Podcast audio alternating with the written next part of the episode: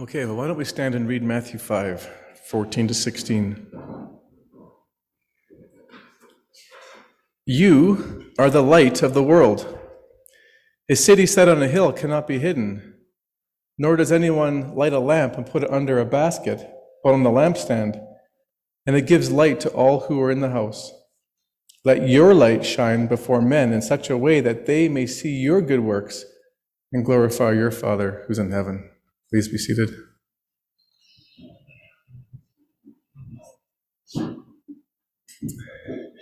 Well, good morning and welcome to the first sermon in the start of a new year. And as you could tell by the reading this morning, uh, we're not in Revelation. We will begin Revelation next week and, and work it through until the end. But I wanted to start with a topical sermon this year as a means of hope and encouragement to you. Hope and encouragement. As you know, it's a time of year when people make all sorts of resolutions, and it's a time when you sort of evaluate your year in the past and uh, seek to make changes and set any goals and whatnot. Well, I thought as a church, we could kind of do the same thing, but in this case, in terms of our renewal and encouragement and changes in terms of our spiritual understanding of who we are in the Lord and our purpose. And so, again, this is all about our purpose and identity in Jesus. And this isn't a message of hope to you to re, re, encourage you if you're kind of down and out and even change your thinking. I guarantee you that every one of you will be challenged today in terms of how you view yourself in the Lord. So, the context of our passage is the Sermon on the Mount. And this was a, a sermon that uh, Jesus gave uh, early on in his ministry. And it's probably the most famous sermon he ever did and definitely the most radical, like in terms of like a, a concise sort of sermon in terms of teaching. Uh, Darrell Johnson is a professor at Regent College in Vancouver, and I was going through some course options for myself, and I found him teaching a course on the Sermon on the Mount. And when I got the, the syllabus from him, it was kind of cool. He actually says, I want every student to write a discipleship program to help someone live out a Christian life with no other scripture in mind. In other words, you can actually teach someone how to be a disciple of Jesus if all you had was a Sermon on the Mount and no other scripture. That would be enough for you to know how to live for God and to know God. And so the challenge is to the students is to write this discipleship course, to lead someone to Christ, and to and to maintain their faith in the Lord. Kind of a, a cool thought. I, I'm hoping to take the course and I'm hoping to actually teach this one day in the church so that we understand exactly what he means by each phrase. But what's really cool here is that one of the things that Jesus says is that he gives us a clear understanding of who he sees us to be and how we're to live in this world. He says right in the beginning, You are the light of the world. Now, the you, of course, he was talking to those who had chosen to follow him and his disciples were highly in mind. They were they're the part of the audience. So you here is talking to followers of Christ, people who've already made the commitment and surrendered their life to him. And you know, Jesus himself said, I am the light of the world. I am the light of the world. He who follows me will not be in darkness. So when we put our faith in Christ, we obviously become light as well. So right off the cuff then, we're going to talk about our purpose, our purpose as believers. Now, he says, You are the light of the world. So, the first thing we learn then is that if we are the light of the world, if followers of Christ are, are, followers of, are, are the light of the world, then that means that Jesus must see the world as being in darkness. He must see the opposite to be true, that the world is in darkness. Now, darkness and light, as you know, are often words used in the Bible to illustrate the spiritual realities of the world we live in. Light is always associated with God, His truth, and His way. Darkness, of course, is everything that's anti God and is seen is under the power of Satan, his demons, and the world's system that we follow, or that, that, that well, not, we don't have to follow, but the people of the world generally follow. Ephesians 6, chapter, Ephesians 6, 12 says it this way For we do not wrestle against flesh and blood, but against the rulers, against the authorities, against the cosmic powers over this present darkness, against the spiritual forces of evil in the heavenly places. And the cool verse isn't found in Colossians 1:13. When you give your life over to Jesus and surrender to him, you are, it says here that you are transferred from the kingdom of darkness to his son. So the salvation experience is said to be moving from one kingdom to another, from darkness to his son, or from darkness to light. But this is where it gets really cool, uh, family. This is the second point I want to make from this, from this opening verse, is that Jesus clearly then sees his followers as having a significant role to play in alleviating the darkness in the world. Right? If the world's in darkness, he says, You are the light of this world. And then he continues to substantiate this by saying, A city cannot be hidden on a hill, or sorry, a city set on a hill cannot be hidden, nor does anyone light a lamp and put it under a basket, but on the lampstand, and it gives light to all those who are in the house. The whole point of this illustration, or these two illustrations that Jesus gives, is to say that light serves a purpose. Light serves a purpose. Like a city set on a hill, and like a lamp on a stand instead of being under a basket, it's meant to be visible. It's meant to be seen, and it has a huge influence and impact on those who are around it. Likewise, the light within us, as a result of our relationship with Christ, is to be manifested to the world. It's to be seen, it's to be visible, and it can have tremendous influence. I'm reminded of the influence of light when I uh, go camping every year.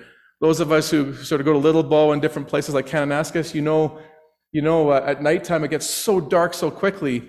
And if it wasn't for my cell phone with that little minuscule LED light, I'd have probably a decapitated head from a branch and a twisted ankle. That little bit of light is everything, all I need to get through the darkness of the campground.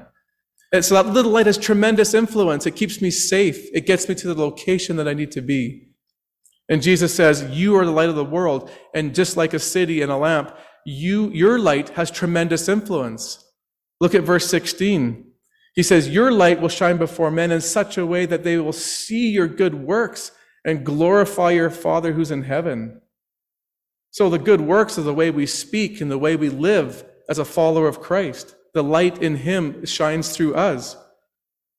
And as we live out our faith, it says that you can actually, through the way you live your life, lead others to Jesus Christ. The people who are glorifying you, the Father in heaven here, are the people that have seen your light. And they're like, wow, this is what it is to be a follower of Christ. I want to know Him. I want to know Him. I, I put a one liner to this um, as I was thinking about this, it came to me just sort of in the quiet of my quiet moment in the day. It said, i it was, I worded it this way Jesus wants people to see through us what he's done in us. Jesus wants people to see through us what he's done in us. Now, I don't know about you, but that's a pretty incredible and humbling statement. God, you know, doesn't actually need to use you and I to save anyone. If he can create Adam and Eve out of the dust in the ground and create humanity, and he can put all the laws of nature into the world and keep everything under control in those ways, and, and raise people from the dead, he can save people and take care of everyone's spiritual needs fully on his own. He's fully capable. But that's not what he wants to do. He actually desires to partner with you. He wants to use you in growing his kingdom. That shows you that we have a God who's relational and not so far off and distant.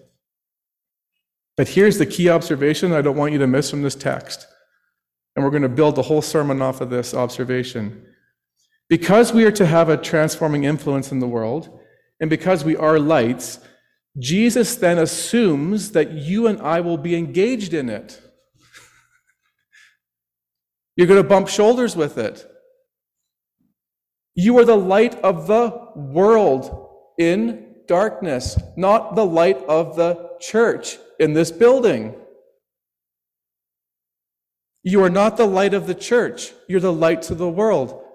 The only way you can be a light to the world is to be involved in it,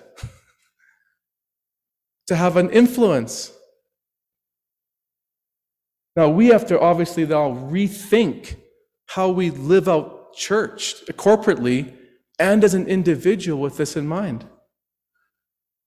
We got to rethink how we do things here. And we already started, but I want to add more fuel to the fire. You know, as a church, we've already began that process.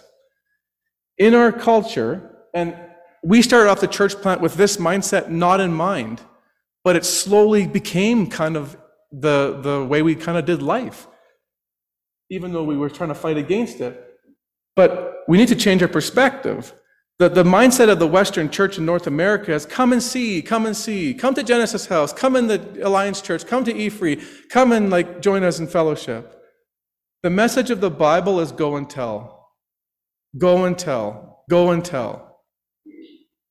Jesus' own words in Matthew 28 and 37, I believe. He says, Go into the world and make disciples. We like to talk about the baptizing, the teaching to obey all he commands. We forget the first two, the first letter, G O, go. Go into the world and make disciples.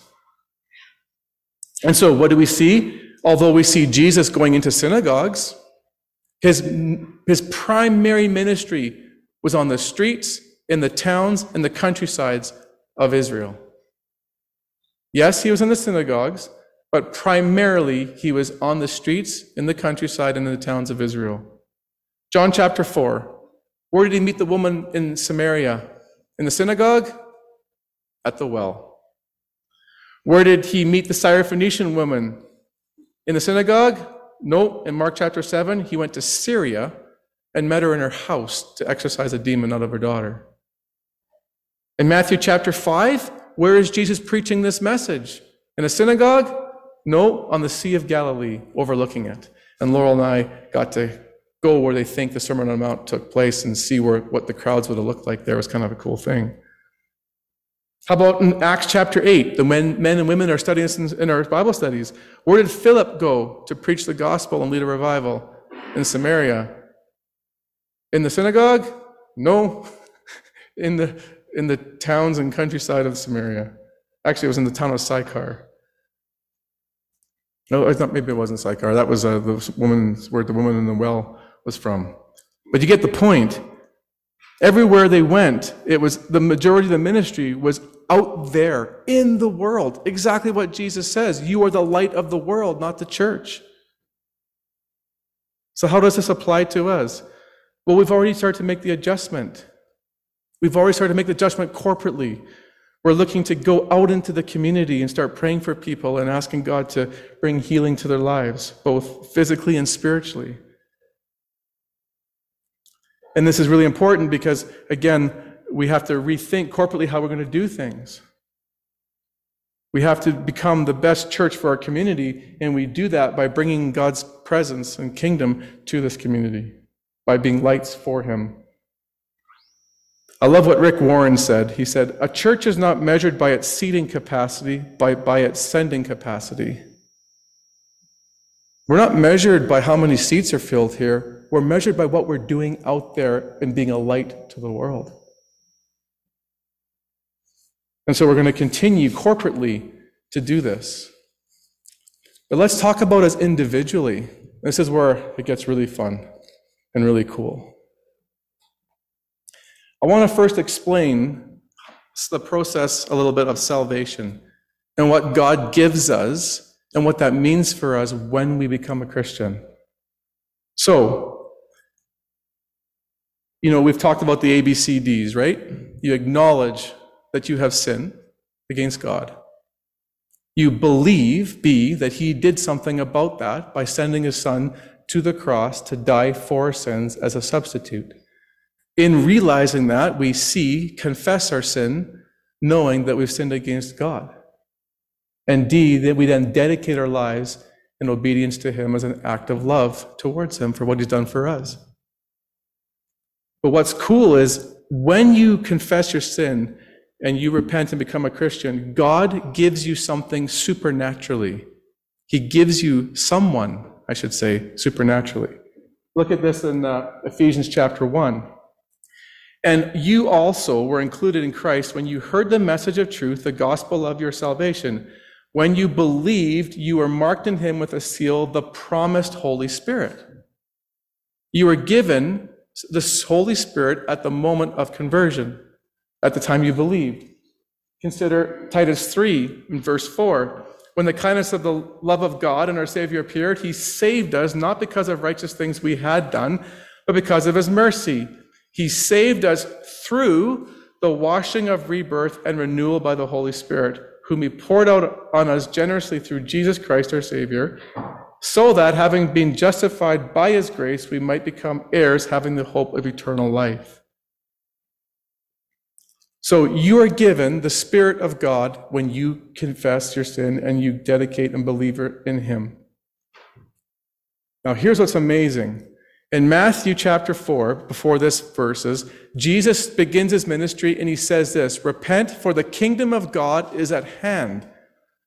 Why does he say that? Because Jesus, God incarnate, has come to earth.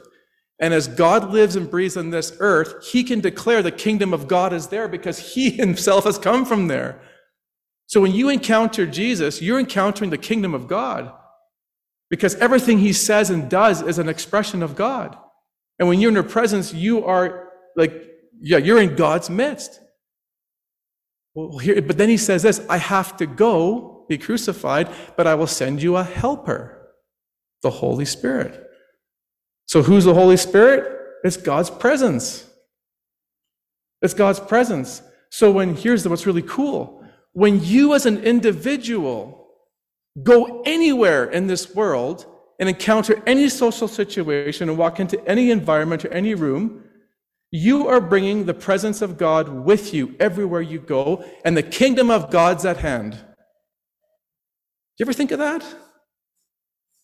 The Holy Spirit, God's part of His Trinity, is living in you. When you are the light of the world, and I walk into Costco, I'm bringing light into darkness. When you work as an engineer and you walk into Fluor, you are bringing the light of the world into that darkness. When you're a mother and you go to the park, you bring the light of the world into the darkness. You see how cool that is? See, we compartmentalize our thinking in terms of who we are as, as Christians. I'm a husband, I'm a father, I'm a, I work as an engineer. I'm a, you know, I'm a referee. I'm a student. I'm a son, whatever, you know. We put titles on ourselves. When Jesus says, You are the light of the world, were there fathers there? Yep. Were there people that were fishermen there? Yep. Did he distinguish and name anybody by title?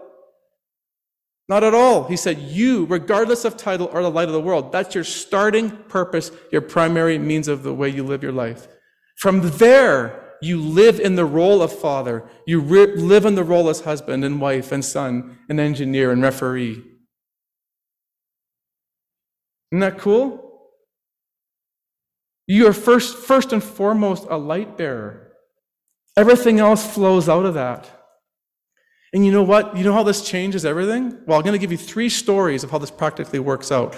But listen to how this changes everything. A friend of mine a few years ago was really, really down and out and was struggling for months and months about where he was in terms of work. He was always frustrated with work. And, and when we sat down and talked with him, his struggle was this. He felt he never measured up and he felt he was wasting in time into the career that he was in because he wasn't like me, a pastor who could go and do things for God. If I would had your job, Andrew, I could do way more for the kingdom. Do you know his mistake? He saw his work as a place of where God was absent. The truth was, he didn't need to quit his job to pursue kingdom ministry. He needed to realize his work was his kingdom ministry. Every day he was on kingdom assignment. He could have been, but didn't even know it because he's a light bearer in the workplace. Laurel, you got it. Like, you totally got it. And I appreciate you for saying this a couple of weeks ago or, or, or whatever. You said publicly, either it was either here or in my house at the prayer meeting, you said, Andrew, one of the things I was worried about you for, Now, listen to the irony of these words. When you became a pastor, you would lose your evangelistic uh, care and touch in terms of work, uh, ministering to people. Listen to those words. You becoming a pastor are going to lose your care for the lost in this world. but she's bang on. You know why? Because I was in the world in the gym behind us here. Every day ministering to people, could have many conversations with whoever I wanted. I was the boss. I didn't have to worry about what I said and what I did. It was on my terms. It was on my terms. So here I had a real privilege. She was worried that when I became a pastor, I would stop associating with non Christian people and just get to taking care of the, the, the four walls and the people within it.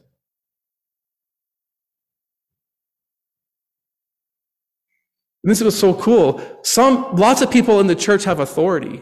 Like, I'm in a position of authority. And some of you aren't. But when you go out there, every one of you is in a position of authority. Every one of you is in the position of authority because you have the Holy Spirit of God living in you and you're to be a light to this world. So, what does this mean? How does this look? What are you supposed to do with this message now as an individual? I'm going to share you three stories to show you how, when you understand this, your life can transform in the way you live each and every day and every social situation you go into. Everyone.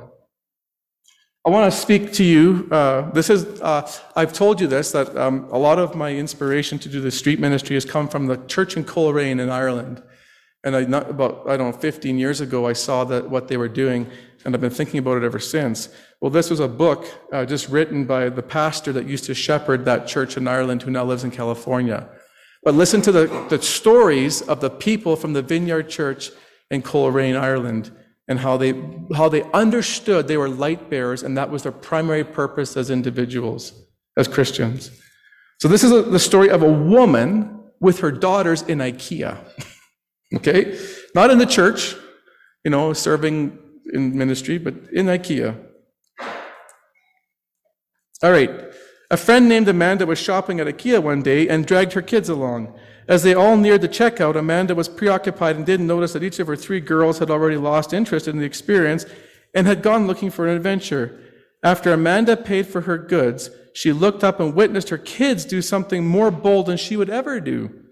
Something that probably wouldn't even have given her permission to do. Her girls were praying for a blind woman.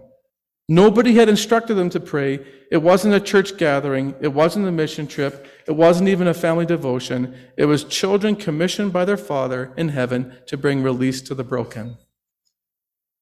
The children were being lights to the world.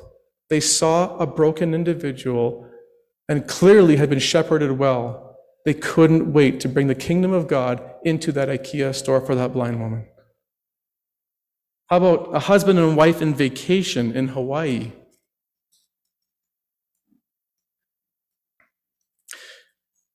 Russell and Vicky were on vacation in Hawaii. It was a time to rest and do what they loved to do, and they loved to reach people with the love of Christ. They seized every opportunity to explore Hawaii and extend the kingdom. One day, Vicky went to the restroom in the hotel, and while she was there, she felt the Lord saying to her to speak to a lady in the next stall. And the words came to her She is far from me, addicted to drugs, and I want to help her. Vicky vanished, finished her business, then awkwardly hung around in the restroom, pretending to powder her nose while waiting for the lady to emerge. When she did, Vicky greeted her and said, This will sound a bit strange, but I follow Jesus Christ, and I felt him say that you are struggling with an addiction, and he wants to help you. The lady broke down, and Vicky prayed for her in the restroom.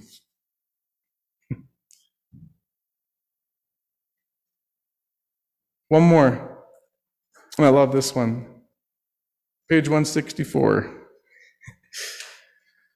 This is an 81 year old man who came to know Jesus on the streets of Ireland from the ministry that the Coleraine Church had on the streets of Ireland. He was 81 and was healed physically and gave his life to Christ. Now, listen to this guy. This is him. His name's Tom. He's speaking personally. We went to the train station this morning. There was a woman standing outside having a cigarette. so we asked if there was anything we could pray for her for. She had too many troubles to mention, but she would like prayer. After we prayed, I asked her what happened during the prayer. She said she experienced incredible peace and had never felt anything like that before in her life.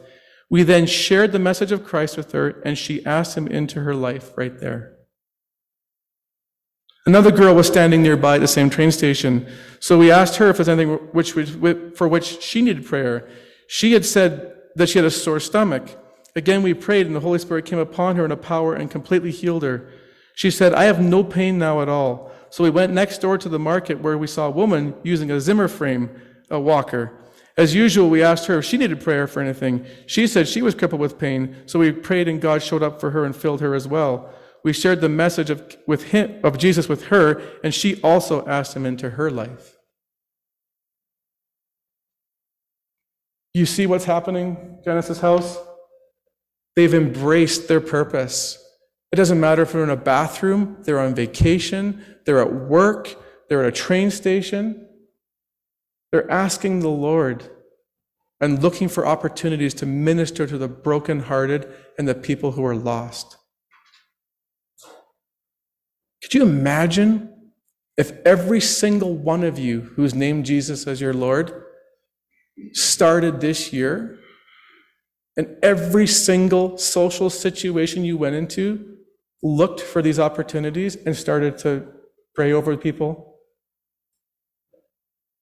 What kind of stories would emerge in Okotoks as we started to do this more faithfully? Let your good let your light shine before men in such a way that they may see your good works and glorify your Father who's in heaven. Here's how I think we should start.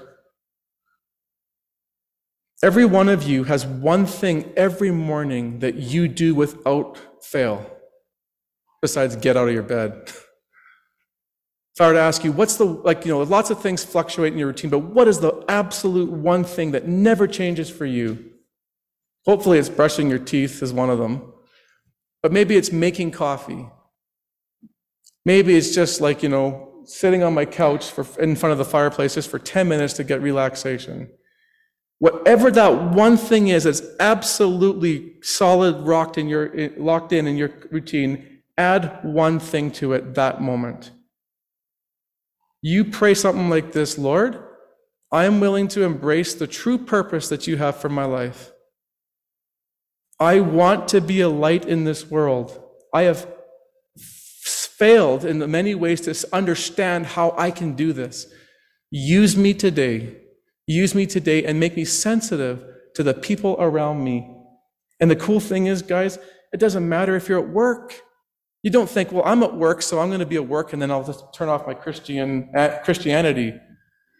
You can still do your work and still listen to people complain, listen to people in fear, listen to people with their hurts, you know, your carpenter beside you go, man, my, my back is so sore. Well, you know, like, I, I know, I believe in Christ and like, you know, he's a healer. Like, I just pray for you? Oh man, I'm so fearful right now. Like I have to, you know, go to this, you know, job interview, blah, blah, blah, blah, blah. Well, can I pray for you? It's so simple. But you're going to have to overcome your fear of doing that, right? Let's be honest. Why don't we pray? I can tell you why we don't pray because we don't believe God will show up. That's why. That's why. But you know what? I phoned. I phoned uh, John. John Mark or not John. John Shades. He's the pastor now of a, a church in Enniskillen, Ireland, who was part of this ministry in the vineyard. And he talked to me on Skype. And I said, How do you overcome fear? And he had a good one liner. He says, Andrew, if you don't take any credit for any of the things that God does in prayer, you don't also have to take any of the flack for things that don't happen in prayer. So if you don't take the credit for when something someone gets healed, neither do you have to take the flack if someone doesn't. That's on God's reputation, not yours. As long as He's front and center in that thinking, you're going to be okay no matter what.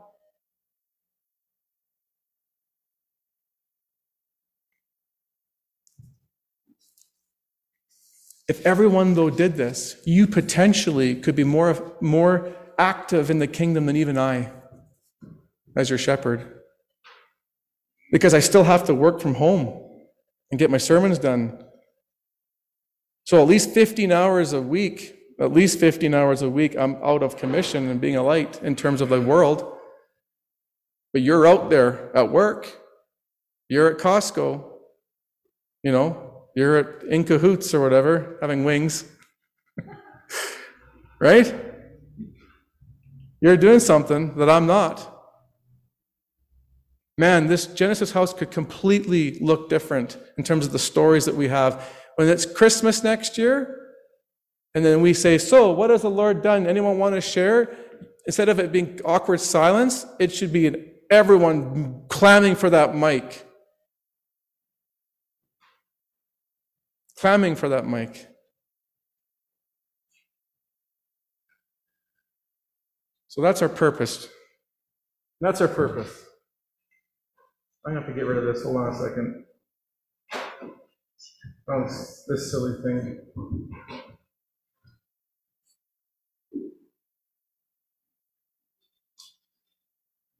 Come on, turkey.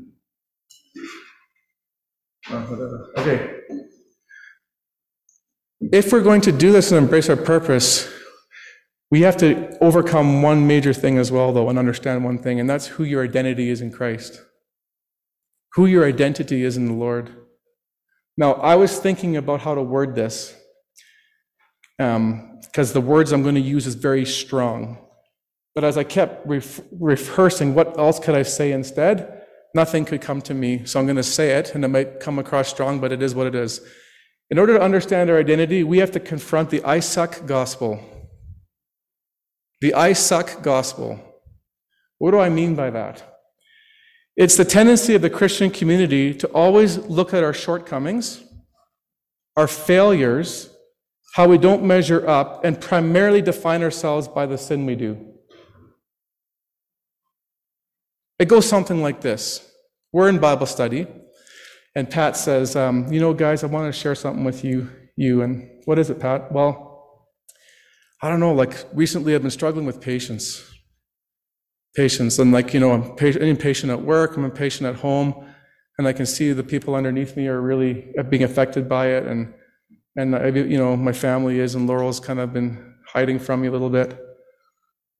And then Roger goes, Well, you know what, Pat? Like, I struggle with that too. I struggle with that too. That's kind of, you know, I go through the same things as you do.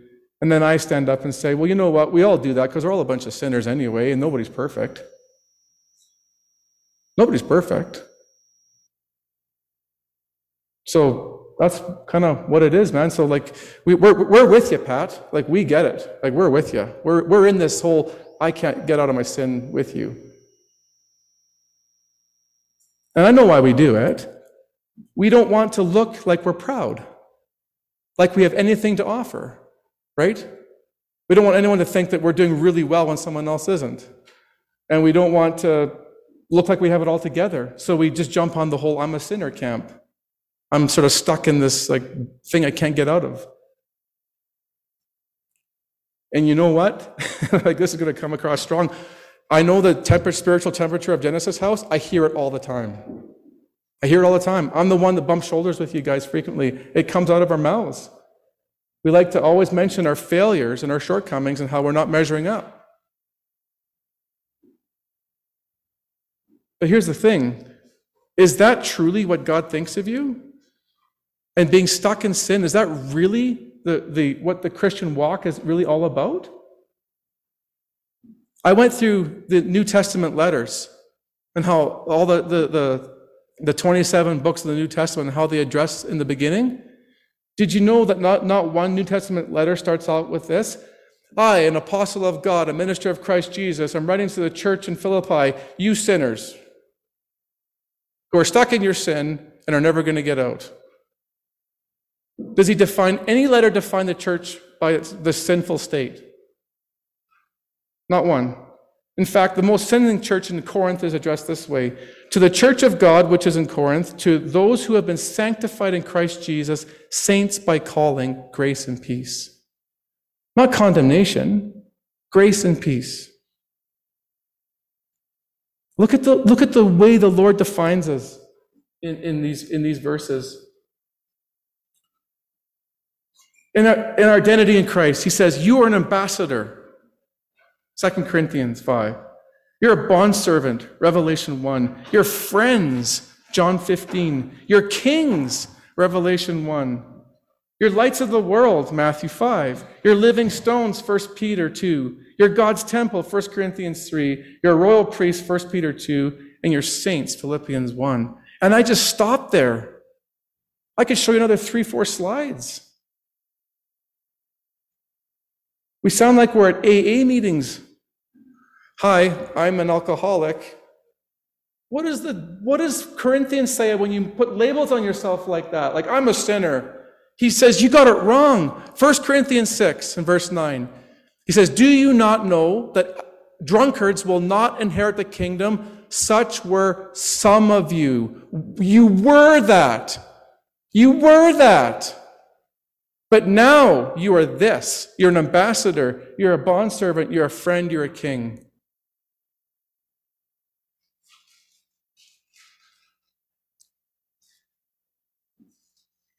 Now, I want to show you, well, yeah, this is really important that we get this understood. Now, I'm not saying this, that you can't sin once you're saved. I'm not saying that, and that you won't sin again. But I am saying this there is no limit to how obedient you can be to God. There's no limit to how obedient you can be to God. And when you do sin, God doesn't say, Oh, you know what? You're done with me, you sinner. He says, You're a saint and you need correction. The Corinthian, like, I love Revelation. I have this against you. I have this against you. I have this against you. We're going through that. But they're called bondservants in chapter one. They're primarily defined by their status in Jesus Christ.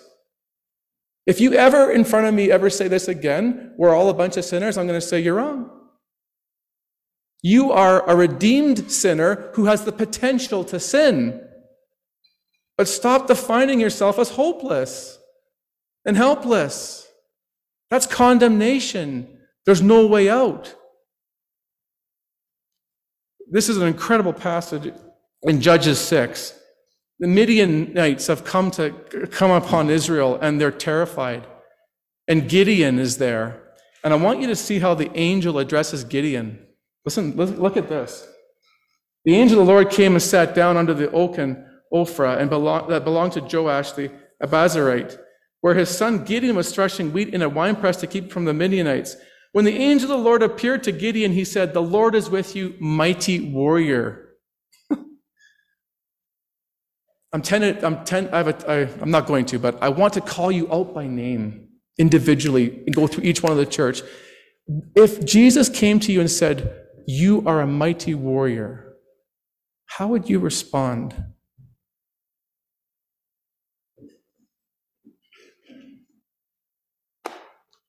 Um, actually, Lord, I'm, I'm, a, I'm a sinner.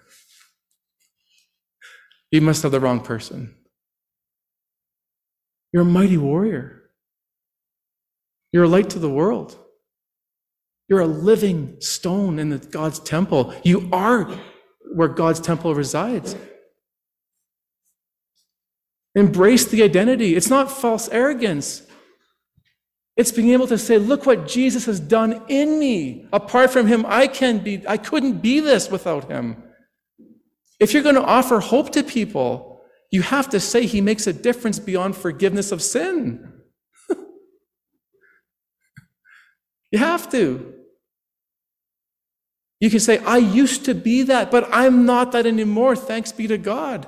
He gets the glory still. It's not false. It's not pride to say that you're doing well.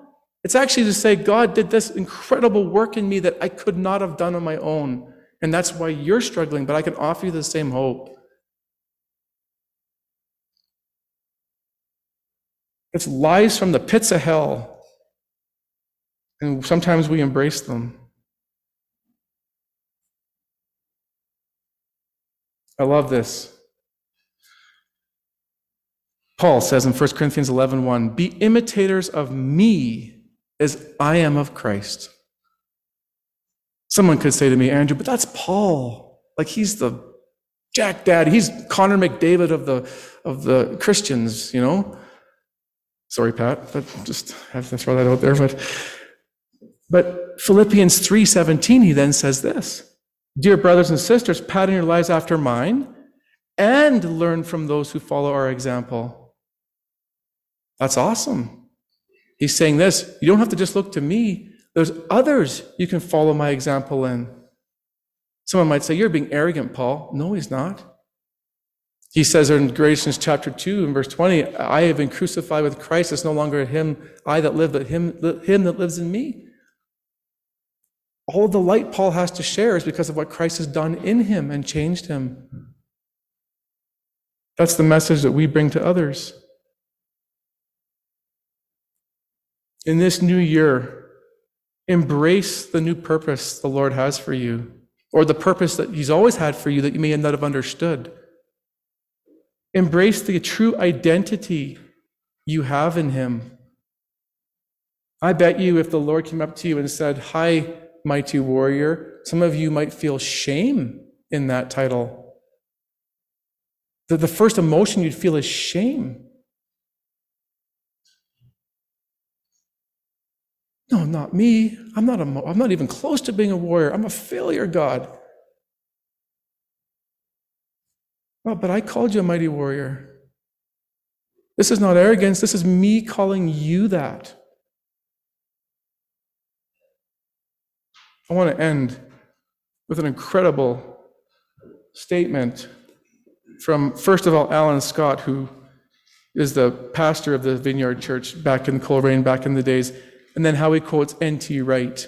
And I had the privilege of sitting under N.T. Wright's teaching in Regent College two years ago when he taught Galatians. So I got to meet him. But uh, listen, listen to this. This is the conclusion of today's sermon. These are two men that get it. They get it. And I want us to get it as a church. When the Bible calls us a royal priest, let's go back here. Second bottom, Second from the bottom, Mark's favorite term. When the Bible calls us a royal priest, it invites us to recognize our identity that we are adopted sons and daughters of the living God. Next, we understand our God given responsibility to supply the destiny of nations. Kings learn to operate as trusted rulers in every environment. Obviously, when God calls us royalty, He's not sharing His sovereignty with us. It, does, it doesn't it doesn't in any way diminish who he is, but rather it demonstrates that what he is choosing to do in releasing his sovereignty through us. N.T. Wright says this You are called to a throne. The wise rule of humans over creation, the earth, is what being made in God's image is partly all about. The image does not refer principally to some aspect of human nature or character which is especially like God. As many writers have shown, it points to the belief that just as ancient rulers might place statues of themselves in far flung cities to remind subject peoples who, were, who was ruling them, so God has placed his own image, human beings, into this world so that the world can see who its ruler is. Not only see, but experience. Precisely because God is the God of generous, creative, overflowing love, his way of running things is to share power, to work through his image bearers, to invite their free and glad collaboration. Amen. So here's the thing with us all now. Everyone here is a light bearer on kingdom assignment. You now have a kingdom assignment. Not just for 2022, to the day your heartbeat stops. You're a light bearer to the world. You have purpose, you have identity. Let's transform this town. Lord, thank you that uh, you sat in those shores of Galilee and preached such a clear message. You can't get much more straighter than being a light to the world and what that means at the superficial level. But we also want to thank you too for the the way Scripture is like an onion, and uh, you peel things back and back and back, and you you get more and more and more food. And Lord, as we unpack what it means to be a light, Lord, we can see that your word has lots to say to us. But we don't want to just have this enter into our minds and then sort of stop there. We want this to move to our tongues and our hands and our feet. And we actually start to get uh, busy for the kingdom and shine the way you intended us to do.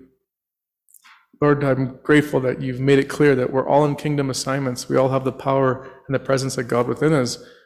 We just haven't maybe realized that to the degree that you do. And may the titles that you call us uh, become the forefront of our thinking. Maybe, Lord, from now on in Genesis House, we don't actually call each other by our first name. Maybe we, we walk up to, you know, to Shandy and say, Hi there, light of the world. or maybe go up to Alex and say, Hi there, royal priest. Maybe that's the way we need to identify with one another so that we we understand truly it is who we are in you. So we just uh, we just ask you to continue to work in our lives and shape our hearts and our minds to really embrace what you have for us. And um, yeah, Lord, I'm looking forward to 12 months from now to see what the testimony of the church will be. And uh, back to the original songs that we sung, how faithful you will be as we have faith in you. So we pray all these things in Jesus' name. Amen.